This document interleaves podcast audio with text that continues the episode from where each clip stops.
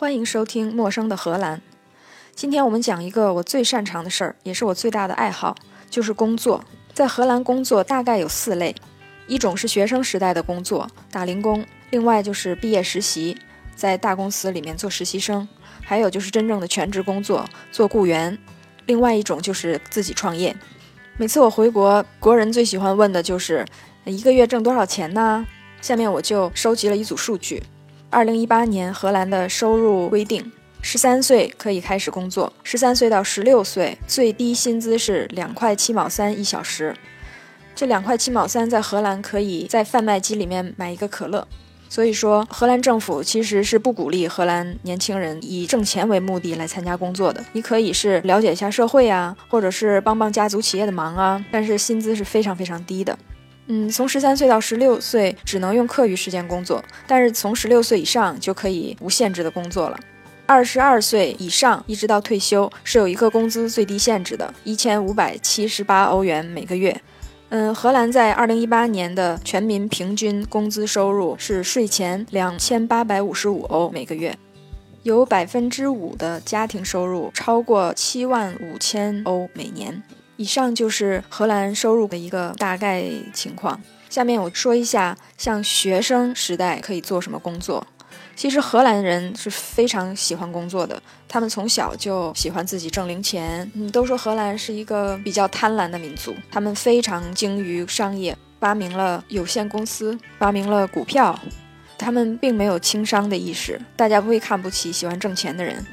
那荷兰的学生通常喜欢做的工作就是送报纸，在餐馆打工，假期的时候在农场打工，摘苹果呀，在大棚里面摘果子啊，还有在工厂里面生产什么东西，给超市的产品加包装，也有在机场工作的，在机场运行李，或者是帮别人修花园，帮别人除草，再不然就是在超市里面售货，在超市里面理货，主要都是这一类的工作。但是中国留学生的情况有一点不同，主要是因为荷兰语不通，所以像那些农场啊、工厂啊、机场、餐馆、花园这些工作其实都很难做，尤其是也没有亲戚可以推荐。中国留学生最经常可以找到的工作还是送报纸、送外卖、在餐馆打工，还有就是现在比较流行的代购了。说到打工，真是有很多很多的故事，都是真人真事。有些比较好笑，有些笑中带泪。比如之前有一个师兄，他是读管理科的研究生，那个时候也是二零零五年吧。他的书念的可是辛苦，在荷兰念管理科，其实课程很繁重，白天要上课，晚上可能写作业要写到个两点钟，然后他早晨四点钟就起来去送报纸，八点钟再去上课。而且荷兰这个天气经常下雨，十级风，一年都不知道有多少次。他就这样日复一日，风雨无阻，送报、学习、找工作，所有的事情都井井有条。我非常佩服他。另外一个师兄呢，也比较好笑，他就找到了一份送外卖的工作。当然，我说这个故事就是十年前的事儿了，当时手机导航还不是那么发达。送外卖呢，只有两个要求，一个就是会骑车，一个就是对这个城市的地图比较熟。然后这位师兄呢，他就好不容易找到这份工作。有一天，老板就说：“哎，那个什么什么什么地址你知道吗？”他马上就说：“我知道，知道，这地儿我熟。”嗯，拿上那个外卖就跑出去，跳上自行车就一路飞奔就骑出去了，就显着他真的很熟、很有经验的样子。然后拐了第一个弯儿，马上下车，打开地图开始查地图。为了找一份工作，这些都是必备的小伎俩。在中餐馆，除了送外卖呢，其实厨房里有也有很多工作可以做，分工非常细，比如有备菜的。切墩儿、冷盘、大师傅、面饭，还有一个非常有意思的角色叫老虎头。老虎头就是那个衔接大堂跟后厨的那个人。大堂前面点了每一桌可能点了不一样的菜，然后都会汇到这个老虎头的手里。然后这个老虎头呢，就会把它重新组织一下，报告给后厨。比如说什么呃三个红烧肉，两个古老肉，他会把它整合一下，再报给后厨。这个师兄他在国内就是个厨子。所以他觉得自己有一技之长，非常得意。终于有一天找到了一份餐馆的工作，我们就问：“哎，你是干的什么工种啊？”然后他想想了半天，说：“我今天干的是龙头。”我们大家顿时都觉得非常敬仰。那又出了一个新工种，想必比老虎头更厉害吧？我个人是不建议留学生花时间做这类的工作，因为它非常花时间，而且花精力，工作回来也是累得不行，肯定会或者影响身体健康，或者影响学习的效率，而且挣不了什么钱。你可能一个月能挣个四五百欧，但是要花很多精力，不如努力的把所有的时间都放在学习上，或者放在。在大公司实习，或者是免费在大公司实习，这样你一毕业找一个比较好的工作，可能有那么三三四个月之前就没挣的这些打工的钱，都通过正式工作挣回来了。当然，除了这些工作，我还是有一个工作是比较推荐学生去做的。我个人从这个工作上面得益很多，就是翻译。最开始的时候呢，我是做笔译。